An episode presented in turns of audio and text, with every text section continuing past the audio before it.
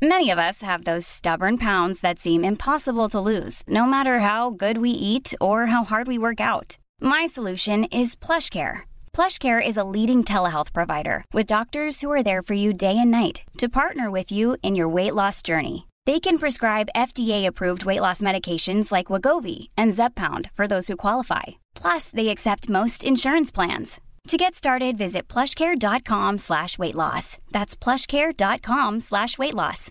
Here's a cool fact. A crocodile can't stick out its tongue. Another cool fact, you can get short-term health insurance for a month or just under a year in some states. United Healthcare short-term insurance plans are designed for people who are between jobs, coming off their parents' plan, or turning a side hustle into a full-time gig. Underwritten by Golden Rule Insurance Company, they offer flexible, budget-friendly coverage with access to a nationwide network of doctors and hospitals. Get more cool facts about United Healthcare short-term plans at uhone.com.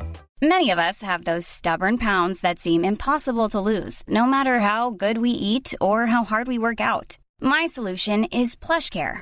PlushCare is a leading telehealth provider with doctors who are there for you day and night to partner with you in your weight loss journey. They can prescribe FDA-approved weight loss medications like Wegovy and Zepbound for those who qualify. Plus, they accept most insurance plans. To get started, visit plushcare.com slash weight loss. That's plushcare.com slash weight loss.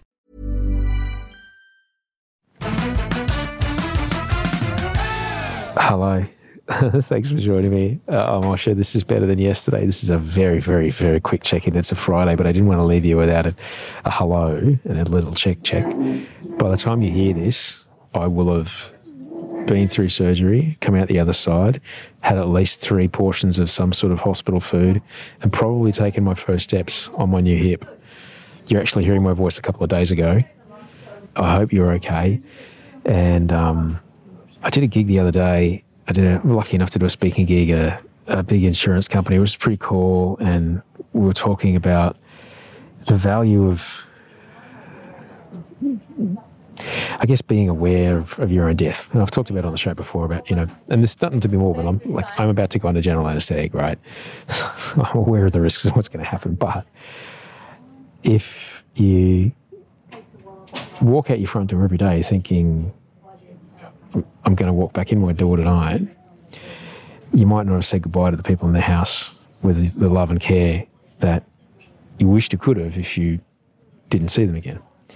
It's not to be morbid. It's not to be too dark. It's just to be, you know, factual. No one who, you know, got involved in a car accident and, and lost their life planned to. They all left to work that morning. And so, yeah, it's not to be gruesome or dark or morbid or pessimistic. In fact, it's quite the opposite. It's how can I make sure that every moment is as good as it can be? Because no one lies in their deathbed and goes, geez, I wish I rushed around more. I would lie there and say, I wish I'd told the people I loved them that I loved them more. And I would just want to reflect on that today. I think they're really just about to literally come and wheel me in, so I'm going to have to go. But I just wanted to you know, to talk about that because that's how I say goodbye to uh, the kids today. So I say goodbye to Audrey when she dropped me off. And I, but the thing is, I do that every day. I don't just wait for the day. I do it every day like that, every day. And it, it makes those moments glorious. I never do it matter of factly. And um, it's a beautiful thing. So if you've never tried it, I'd recommend trying it because it's a, it's a lovely thing to do.